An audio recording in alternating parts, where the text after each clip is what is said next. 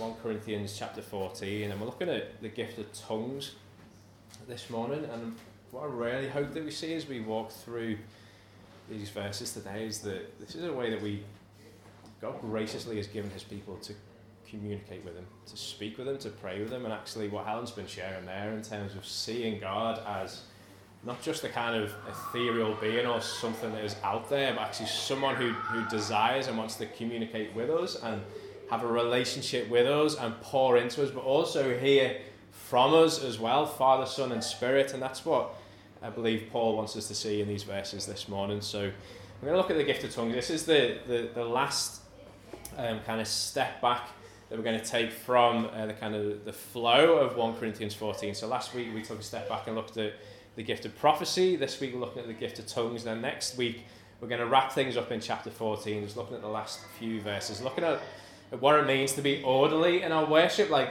chapter 12, 13, 14 are all about how we as the gathered people of God um, gather well and function well as God's people. But we're going to look specifically this morning at the gift of tongues. And I said this before about prophecy, but it's probably the same with the gift of tongues as well. That I'm quite sure all of us come with, with having seen things or heard things or even experienced something of tongues ourselves. And we bring different conceptions, or maybe we're, we're excited about stepping into this and seeing what God's word has to say about it.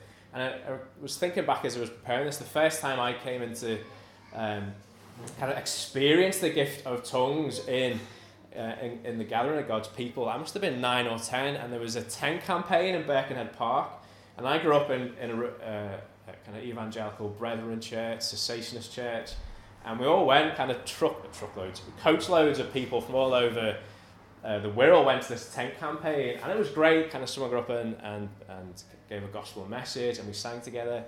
And then, unprompted, someone came up onto the well, they must have asked for the microphone. Someone came up on the stage and started speaking in tongues, and uh, a, a request went out to the congregation who were gathered, has anyone got an interpretation? Sure enough, someone came and gave interpretation. I'm so interested on the way home listening to particularly the older men mm. in the church from the church hours, at trying to work out what was going on and where, where they could place themselves and where they placed what was going on.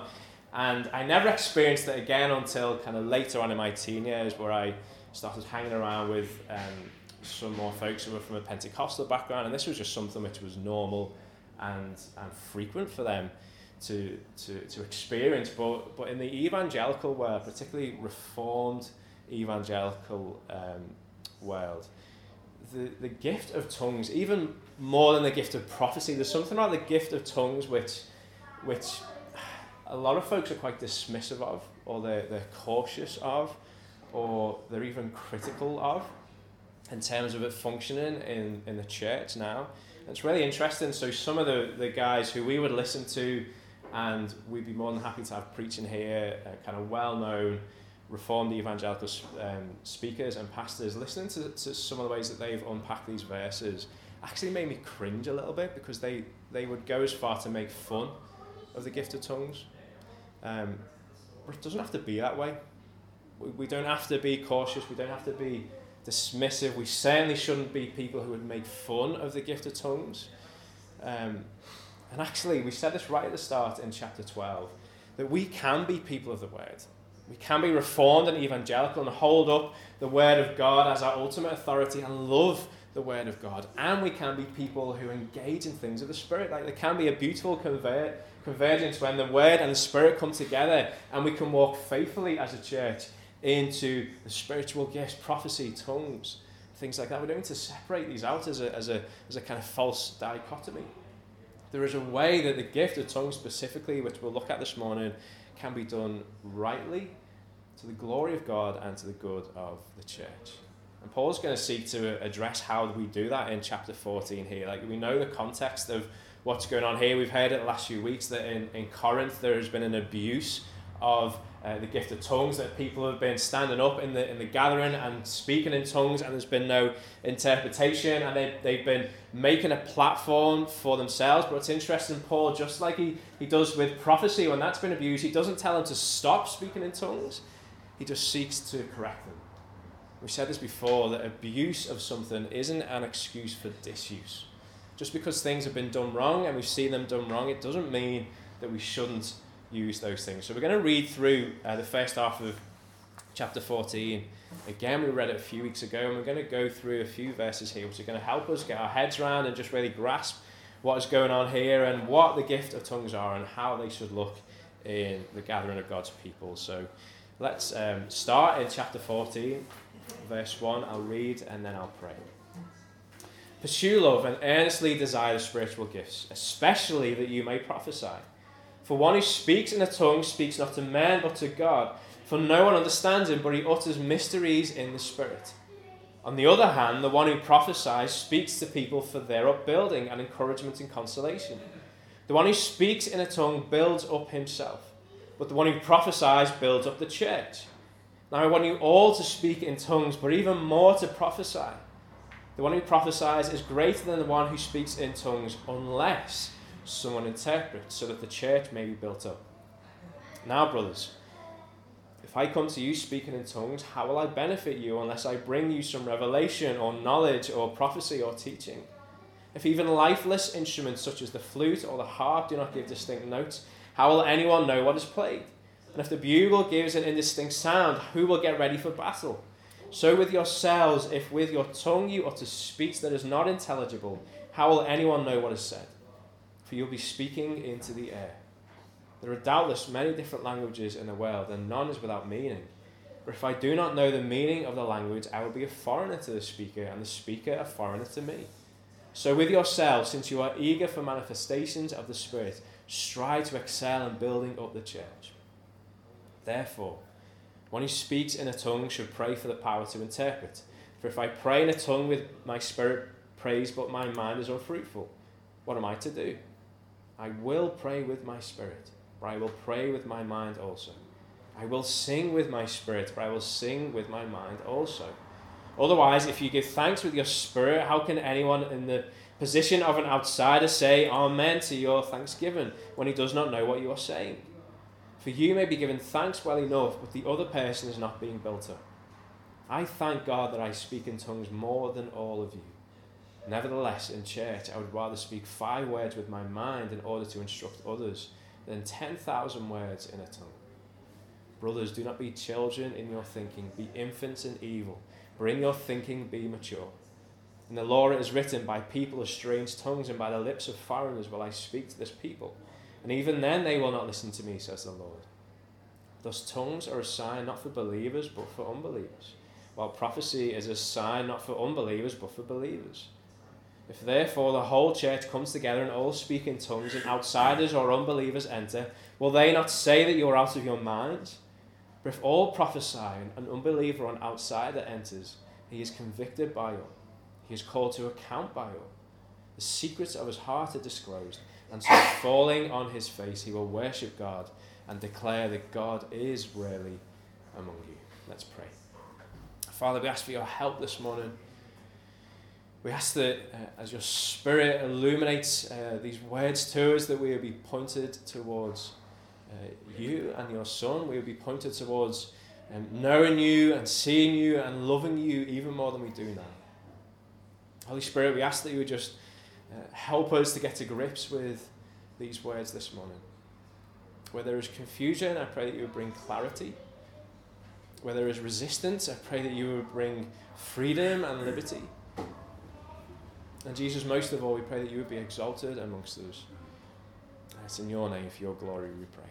Amen. Just to remind us of the context that, that Paul is speaking into. This is the church in Corinth 2,000 years ago.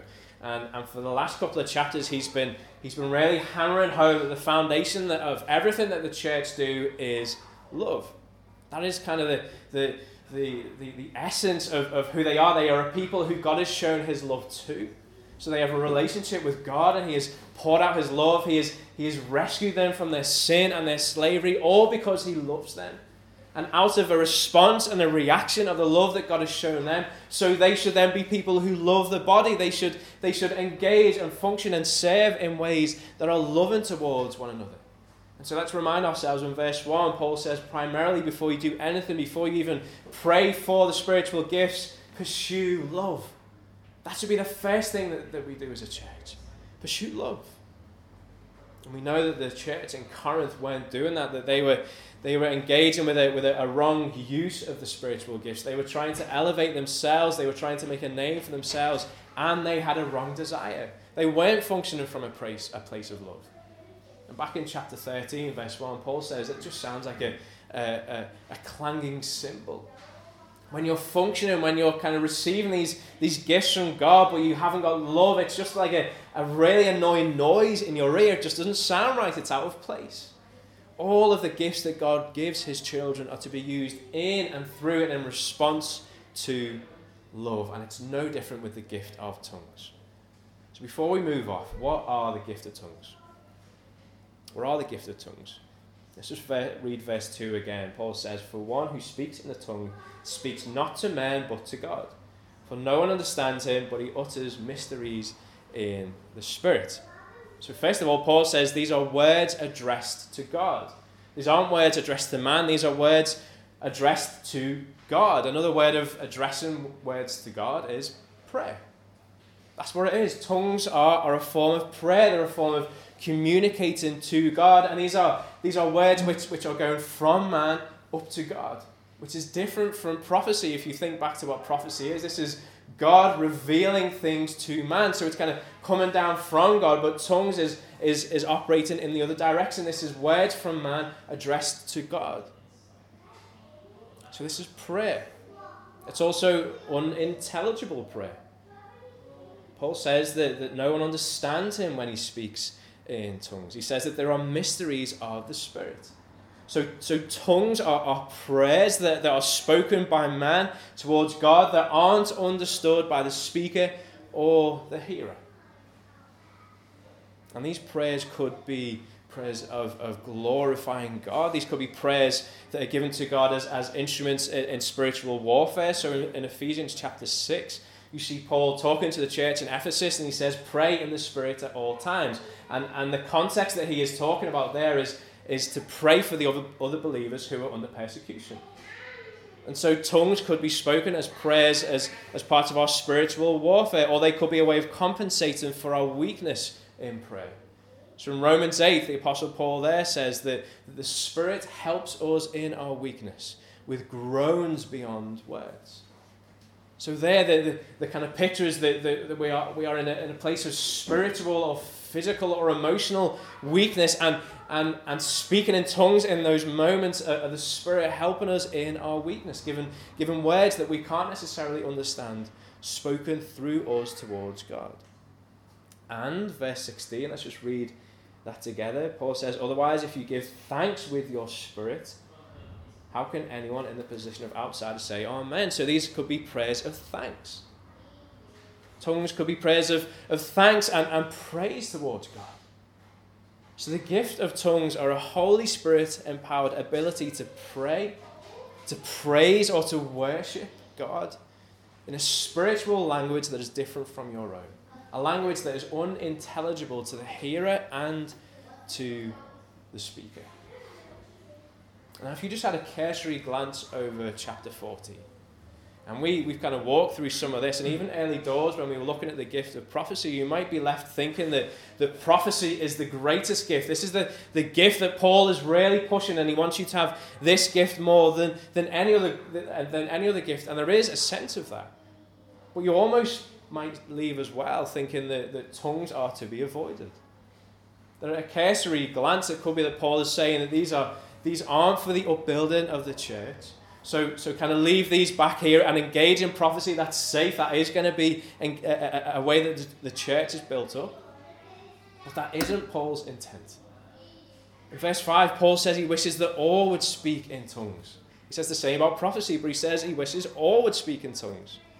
In verse 1, he, he says that we should desire this gift. This is part of the spiritual gifts that God gives us, listed out in chapter 12. In verse 18, he's thankful to God that he speaks in tongues. In verse 39, Paul goes as far to command that we should not forbid the speaking of tongues. Paul doesn't want us to leave this chapter thinking that this is a negative gift, that this is something we should be cautious and just put in a box and leave to people who are well experienced and never go near because it's just going to bring division and it's not going to be for the upbuilding of the church. It's a spiritual gift, and, and by its nature, it is a gift. We don't want to reject the gift that God gives to us. He only gives his children good gifts. So let's not kind of treat the gift of tongues as something we want to avoid or something that, that we should just kind of leave to other people. See it as one of the gifts that God gives to his church. They are a beautiful means of us personally or us corporately deepening our relationship with God. And so we should want that. We should want to engage in, in the relationship that God has brought us into.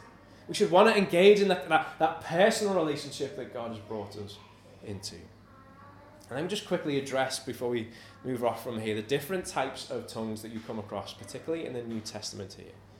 And the first kind of, kind of obvious place that, that we see the gift of tongues is in Acts chapter 2. So at Pentecost, you see the disciples gathering, and you have this miraculous um, picture of, of people from all over, over the known world at that time gathering together, and the disciples speaking out the gospel, proclaiming the gospel, proclaiming um, the goodness of who God is, but all in different languages. Now, remember, these men, a lot of them were kind of uneducated fishermen. They hadn't kind of gone to school, they hadn't gone to, to language class or whatever to learn these different languages. There is, a, there is an outpouring of the Holy Spirit, and God, by His grace, allows all those who are gathered to hear what is being spoken in their own language. Not even in their own language, in their own dialect.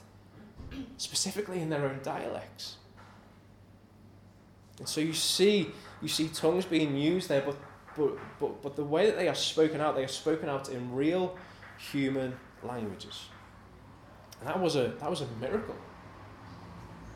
Does that still happen? Do we still see tongues being used in that way? I think, I think we do, but they're rare. That's a rare outworking of the gift of tongues that we see. And specifically, it isn't what Paul is talking about here in chapter 14. And in verse 2, Paul says that when tongues are spoken, they are mysteries of the Spirit. So in Acts chapter 2, there is no mystery. Everyone hears what is spoken and they understand it.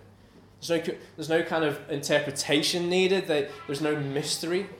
Words are spoken and they hear them in their own language and dialect. Paul in chapter 14 isn't talking about a foreign language here, he's talking about a heavenly language a heavenly language that is either spoken privately between you and God or corporately in a gathering like we have this morning with interpretation. And so, and looking again at this cursory glance and, and maybe leaving and coming away from chapter 14 thinking that this is a negative thing, that it's something that the church maybe need to steer away from. Why do we get that picture? And why do we, kind of as, a, as an evangelical reformed community of churches, see tongues potentially in such a negative light? Four reasons Paul gives us in this text here. The first is this if you follow Paul's logic between chapter 12, chapter 13, chapter 14, Paul insists, and, and kind of every chapter he comes back and he bangs the same drum that the church is a place for the building up of others. If you walk into a church, if we ever become a church, God forbid we ever become a church, that is anything other than being a place where, where we are building each other up, then we should shut down. I don't think we, could, we become a church anymore. But we are a place, we are a gathering, we are a people where love is on display, and as a result of that love being on display, the body is built up verse 1 to 5, you do get the sense where Paul is saying that the prophecy is greater than uninterpreted tongues. because where there is an uninterpreted tongue given in the gathering, there is no, no display of love. And we'll kind of see that in a bit more detail in a minute. But look carefully at what Paul says in verse 5. He says, The one who prophesies is greater than the one who speaks in tongues, unless, unless someone interprets so that the church may be built up.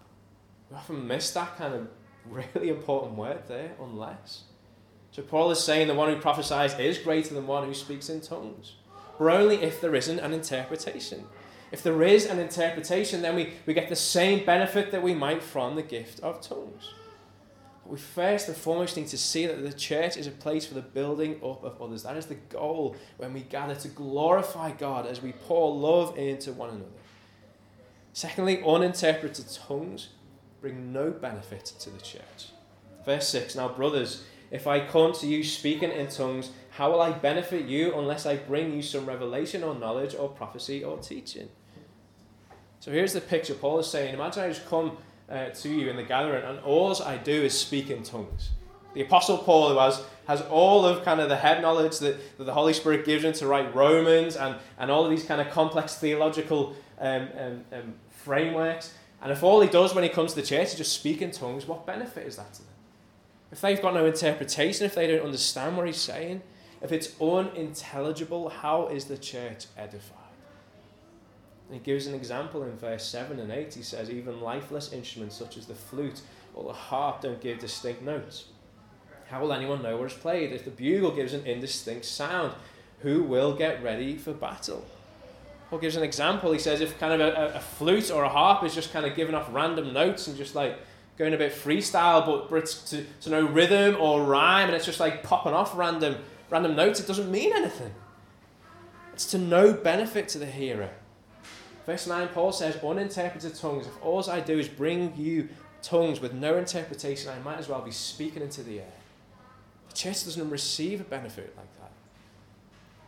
It's like a foreign language, he says in verse 10.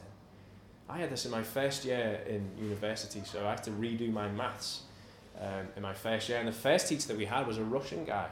And um, he didn't last long because he'd be, he'd be kind of doing all his work, his maths work on the board, which might as well have been in a foreign language. Hmm. But then he was also speaking in Russian. So this is a room full of English students, and he would kind of work it through, like speaking, and, and we didn't have a clue what he was saying. It was hard enough to follow what he was doing on the ball, but then he was literally speaking in a, in a foreign language. And we, a few of us kind of went to our tutors and mentioned this too when he got replaced for another Russian guy who could speak English, thankfully. And um, and I managed to get my head around around mass, but there is a sense that Paul is saying unless you can understand what is being spoken in the gathering, if there's, if there's no interpretation, you will not benefit. You'll just hear a noise and you, you won't grow, you won't be built up. Remember the foundation that Paul is bringing here. Verse 12 strive to excel in building up the church. That's what we do the moment when we come into this building. That's what we should be striving for in everything that we do, whether we're singing, whether we're preaching, whether we're playing, whether we're, we're doing the buttons on, on, on, on the laptop or we're doing the kids, whatever it is, strive to build one another up. And it's the same with tongues. Thirdly, tongues without interpretation. If, if, if there is no interpretation, if someone stands up and gives a tongue and there's no interpretation, how, how does the body engage with that? How do we engage with what is going on? if someone stands up and speaks a tongue, they're just if this is just something between them and God, and we're just kind of watching, we we can't engage with that, we can't relate with it, we can't hear, we can't join in with what is going on. That's why in verse 13 Paul says, Pray, pray for an interpretation. Ask God for an interpretation. Don't just leave it hanging out there. Paul encourages the church in verse 14 and 15 to pray and sing with the spirit and mind. So pray with the spirit, that's, that's tongues. Pray with the spirit and the mind. That's an interpretation. So when the gathering comes together, there should be spiritual prayer, tongues, but there should also be an engagement of the mind. Someone bring in an interpretation that we can wrap our minds around and understand what is going on. Why? Verse 16. Otherwise, if you give thanks with your spirit, how can anyone in the position of an outsider say Amen to your thanksgiving when he does not know what you are saying? Paul is saying if, if we don't know what is going on, if we can't hear an interpretation, how can we say Amen? Amen literally means I agree or I, I concur or I, I confirm what you are saying. How can we do that unless we know what is being said? But Paul is saying if someone gives an interpretation and we hear what is going on in that tongue and we can understand what is going on, then all of us should be able to say, Amen, we agree, we concur with what you're saying. We're able to engage with tongues. And fourth, another reason why we get kind of just a negative perception of what's going on. Tongues, interestingly, tongues are a sign of judgment for those who don't believe. So in verses 20 to 23, uh, Paul quotes directly from Isaiah 28. And Isaiah, the prophet Isaiah in the Old Testament, is looking back to Deuteronomy 28. And, and in Deuteronomy 28, um, God gives his people a warning. And he gives a warning about foreigners coming in and taking his people out into exile. And we know that, that God gives them warnings and He says, Keep in this covenant. Don't break this covenant. Walk in obedience, or I will bring others who will rule over you. And if they break that covenant, God is going to discipline them. He will bring that enemy, and that enemy will speak a foreign tongue. People of Israel won't understand their language. And sure enough, we know that happens, don't we? The Assyrians come, the Babylonians come, um, um, the, the, the Israelites find themselves in captivity in Egypt. And, and even when this letter is being written, the, the people of God find themselves under, under an oppressive, oppressive regime of the Romans. That they have a constant life in and out of exile, of foreign nations coming and speaking a foreign language. Principle here that Paul is building is that for the, for the people of God, and remember this is 2,000 years ago, and their kind of context here is, is, is, is of foreign nations coming in and, and leading them into exile or oppressing them. The principle Paul is building here is that he's saying, he's saying um, a foreign language, a foreign language, God's people being ruled by a foreign nation, brings a context of being under the punishment of God. That was the reality for Israel. God said, He literally says that there will be a foreign nation who will come and you will not understand their language. Is that how we want unbelievers to feel when they come into our corporate gathering when we gather together? Do we want them to feel that they are under some sort of punishment from belief? Do we want them to feel that they are under some sort of punishment for, for rejecting God? The reality is that they are, they are under judgment from God. But we should want them to come in and we should want them to, to feel like they are, they are being built up, like they are being loved by the body here. We shouldn't want to confuse them. We shouldn't want to drive them away. We shouldn't want them to come in, and Paul says it specifically, for them to think that we are out of our minds. That isn't the goal of the gathering. The goal is that we build one another up. The goal is that people step into that door and they see that we are a people of love. Not confusion, not disorder, but building one another up. So, what does it look like to do this well? What does it look like to be a church who are engaging with this gift that is given by God and do it well? Let's just read uh, verse 27 and 28. If any speak in a tongue, let there be only two or at most three, and each in turn, and let someone interpret. If there is no one to interpret, let each of them keep silent in church and speak to himself and to God. Paul makes it really clear here that tongues, when, when tongues are being spoken in the corporate gathering, it isn't out of control and it isn't irrational. So, so the very fact that Paul is saying take turns means that there must be some sort of control that we're able to, to, to have. That, that we don't just kind of sit there and these things take us over and, we, and we, we have no ability but to speak them out. Paul is saying, no, do this in an orderly way. Only two or three of you. And it's not irrational. It's not that kind of the Holy Spirit takes over our mind and we've got no idea what is going on and we, and we kind of lose ourselves in the moment. Paul says this is something that we can bring under our control. Take turns. So it's not irrational, it's not out of control, and also there will always be an interpretation. Either by the one who's speaking or the one in the body who's given the gift of interpretation. And quickly, what is interpretation? What is the gift of interpretation? You see in chapter 12 is listed out as one of the gifts that God gives. It's a spiritual gift. The gift of interpretation is given to, to someone or, or, or people in the body as a gift from God. And it's the ability to communicate the heavenly tongue into a common language. The goal of the, of the one who has the gift of interpretation is to make the unintelligible intelligible, so that the gathering can say, Amen, when we hear what is said. And that interpretation could be word for word. Someone might stand up and, and give a tongue, might speak in that heavenly language, and someone else has the gift of interpretation. They may be able to say word for word what is being spoken, or it might be a paraphrase of what is being spoken, or it might it might be um, a commentary on what is being spoken, much like when you might go over to the arts hub and you see a painting over there, and someone might kind of stand and give a commentary of what they see, background to what is going on. So maybe word for word, it might be a paraphrase, it could be a commentary. Practically, interpretation, when we hear the interpretation of the tongue, it will be a prayer. It will be praise. It will be, it will be thanks. It will be prayerful adoration. And it will always be in line with God's word. Can I say, if it's not any of those things, if what we hear come out of the mouth of the one who is interpreting the tongue isn't prayerful adoration, I think we just need to take a step back and just ask what's going on.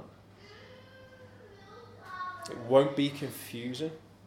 When the interpretation is given, it shouldn't be something that we then have to go away and try and work out and, and, and wrap some details around it and, and put more effort and more interpretation. It should be something that there, there and in, in that moment, the body hear the interpretation and we all say, Amen, we agree. So before we kind of uh, started the service this morning, we spent a bit of time praying and we spent some time in the Psalms. And I kind of see the Psalms as a really helpful way of, of kind of painting a picture of what this should look like. In the Psalms, you read, you read about the character of God. You read about how, how glorious He is. You, you read um, David and the other psalm writers just praising and extolling and exalting God for who He is. And that's what we should hear when we hear interpreted tongues. We should hear God be exalted. We, we should hear Him being praised. We should hear Him being built up. And like at the end of a lot of Psalms, David, Asaph, whoever writes it, says, Amen. We shouldn't have to sit down and work out what is going on. These should be easy things that we see the beauty of who God is, and we can affirm with our mouths, saying, Amen. If it's not, it doesn't seem like it fits in the principles that Paul gives us here. So when we gather together, and if God chooses in His grace to give someone the gift of tongues, there will always be the gift of interpretation. You won't be sitting there thinking, well, how do I know? If God gives me the, the gift of tongues and I kind of feel that He's given me a tongue to speak, how do I know that someone else in the room has been given the gift of interpretation? I can't give you a verse here, but I just think you know. I just think you'll know. What if you speak and there is no interpretation? Folks, remember what Paul is building here. He's bringing us into a gathering that is built on a foundation of love.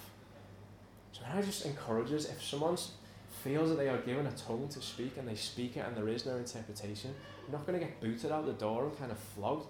We're going to love you and gather around you and encourage you and walk that through. And it feels like it doesn't fit in with what Paul is saying here. Paul is saying there should be an interpretation. But if there isn't, Let's love one another. Let's be gracious towards one another.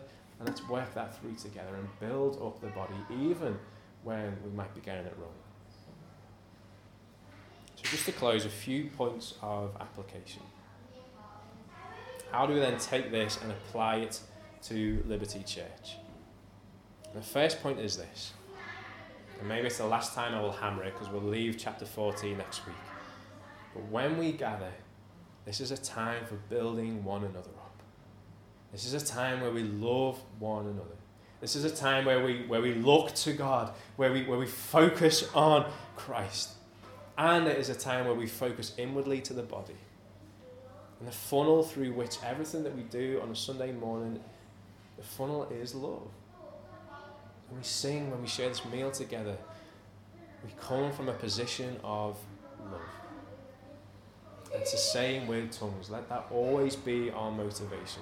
To love the body, not to not to build build and make our, our, our own name, but to love one another. So that's the first point. The second point is this. I honestly think that some of us should be praying for it. I do. Earnestly desire the spiritual gifts, Paul says. Especially that you would prophesy, but earnestly desire the spiritual gifts. I think some of us should be praying for it. And I think that's okay that you should be praying for it. I don't think you should be feeling guilty or feeling, I'm not sure whether I should be doing this because it might look a little bit. I think you should feel okay with praying for that. If your heart is to build up the body, and you are praying at the same time for a gift of interpretation, either through yourself or through someone else, then I think you're on safe, safe ground. And pray away. Ask God to give you that gift. Thirdly, chapters 12, 13, and 14, Paul labours about, about the gift of tongues in the corporate gathering. He's trying to correct and instruct the church in Corinth and, and tell them, okay, what does this look like when you gather together? What does it look like to do it well? But there is clearly a space for tongues in our private prayer as well. So, verse 18, just look down there with me. Paul says this I thank God that I speak in tongues more than all of you. Nevertheless, in church, I would rather speak five words with my mind in order to, in order to instruct others than 10,000 words in a tongue. It's interesting here that there's a sense when you read that verse that Paul, Paul is someone who speaks in tongues, he engages with, with God in prayer through tongues, but less so in the corporate gathering. He speak, speaks in tongues more than all of them. So there's a sense that Paul is showing us that he does do this privately that he speaks in tongues in his personal devotion to God. And flick back to verse 4 of chapter 14. The one who speaks in a tongue builds up himself. The one who prophesies builds up the church. This is one of the verses that we can take and take out of context. And we can think that Paul is saying, oh, these people are just making a platform for themselves when they speak in tongues, and they are, they are building themselves up instead of building up the church. But actually, what Paul is saying is the reality when you speak in tongues in your personal devotion is you are building yourself up. Translation translates it's, it's self edification, it's encouraging yourself. And when we read building up there, our natural reaction is, oh, it's, it's a bad thing to build ourselves up, especially when Paul is kind of, he's really hammering just the importance of being together. He's hammering the importance of, of, the, of a community of love. Listen to what is said in Jude 20. Jude says this But you, beloved, building yourselves up in your most holy faith and praying in the Spirit. Jude says the same thing. That we can build ourselves up. Is it wrong to build ourselves up? Well, yes, if, if the focus is just on ourselves, if we just want to become more holy and more righteous because, because that's better for us. But if it's for the common good, if we are being edified and encouraged and built up in our personal devotion when we are speaking in tongues, and that is going to be for the good of the body, then it's not bad. It's not a bad thing. That if we are, if we are praying and we are um, in the Word of God and we are being built and we are growing in our faith, that is only going to be a good thing for the body. If I'm mature in my, in my love for God, that, that should be pouring out to you. You should be feeling the benefit. So to build up yourself isn't a bad thing if it is done for the common good. So there is a place for private tongues. And unlike the gathering of God's people, there won't necessarily be an interpretation. You may just be sitting there and just praising God and just extolling Him and exalting Him in a tongue that you can't understand. But you will experience spiritual fruit from that. You will grow in your love and your adoration for God. No different from when you're in the Word, from when you're studying the Word, from when you're praying, from when you're fasting and you're built up. In the same way, Paul is saying, when you speak in heavenly tongues, in your private devotion, you can be built up as well. And fourthly and finally, I believe for us we need to fight to believe, pursue, and embrace the spiritual gift of tongues. I think we need to really just embrace it. It's interesting, whilst we're not out of our minds when we practice the gift of tongues, there is a sense in, in, which, in which when we are speaking tongues, there isn't a full cognitive awareness of what is happening. Paul says it's unintelligible. There's mysteries of the Spirit. Paul's clear that we won't know what we are speaking. This isn't something that we have necessarily set our minds to. We haven't sat down and kind of worked out a five point plan of how we're going to speak in tongues in that day. God, by His Spirit, will give us those tongues to speak. And then our Western mindset, which is truth based, which is kind of a, a, mindset which holds up the mind, it's rational, rationalistic. That sort of concept of, of not having a full awareness of what is going on in our mind, we can become skeptical and cautious of it. A lot of us like to believe that our minds are the sum total of who we are. The Bible speaks clearly that we are embodied souls.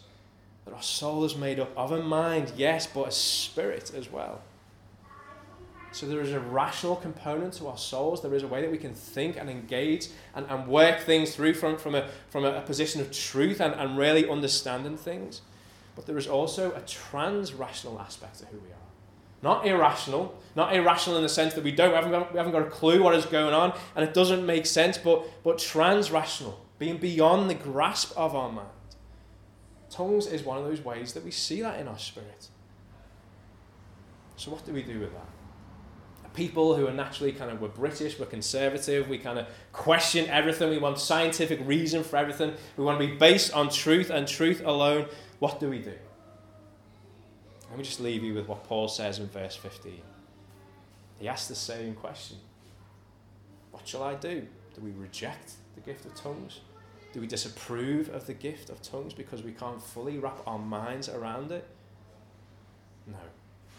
Paul says, I will pray with my spirit. I will also pray with my mind also. I will sing with my spirit. But I will sing with my mind also. Paul is encouraging the body to engage in the fullness of who we are. Not just to set our mind to things, but to allow God graciously by His Spirit to function through our spirit to His praise and glory. And as a result, the church will be built up he will be glorified. Let me pray. Father, I thank you for this gracious gift that you've given your body. A way in which we can engage with you, which we can praise you and prayerfully exalt who you are.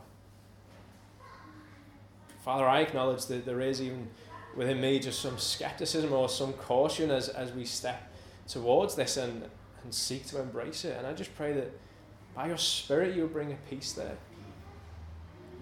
That you would help us to believe what we read here. That you wouldn't have us use abuse as, as an excuse for not engaging in these things, but you would truly show us, show us the beauty in the gift that you have given us here. Father, I do pray that you would give our church the gift of tongues. This might be something in our personal devotion that, that you would give us, a way that we can we can uh, converse with you and communicate you. That you would help us in our weakness. We've seen that already, and I'm so grateful for that. We've seen you use the gift of tongues to encourage us in our weakness with groans beyond our own, our own speaking. Father, I do pray that you would just remove any, any rejection of this gift. That you would correct us there. But Father, I pray that we would engage in this lovingly, that we would do it right, that you would give us the gift of interpretation as well as the gift of tongues. And Father, I just thank you that even if this gift isn't given now, and even if we don't hear tongues being spoken out, you have still given us countless reasons and countless ways to praise you. I thank you that you, we are in no doubt that you are a God who is worthy of our praise worthy of being exalted. And we ask that that's what would happen right now as we share this meal. You would be praised, you would be adored. With the wholeness of who we are, with our mind and with our spirit. That we would place our affections onto you and you alone.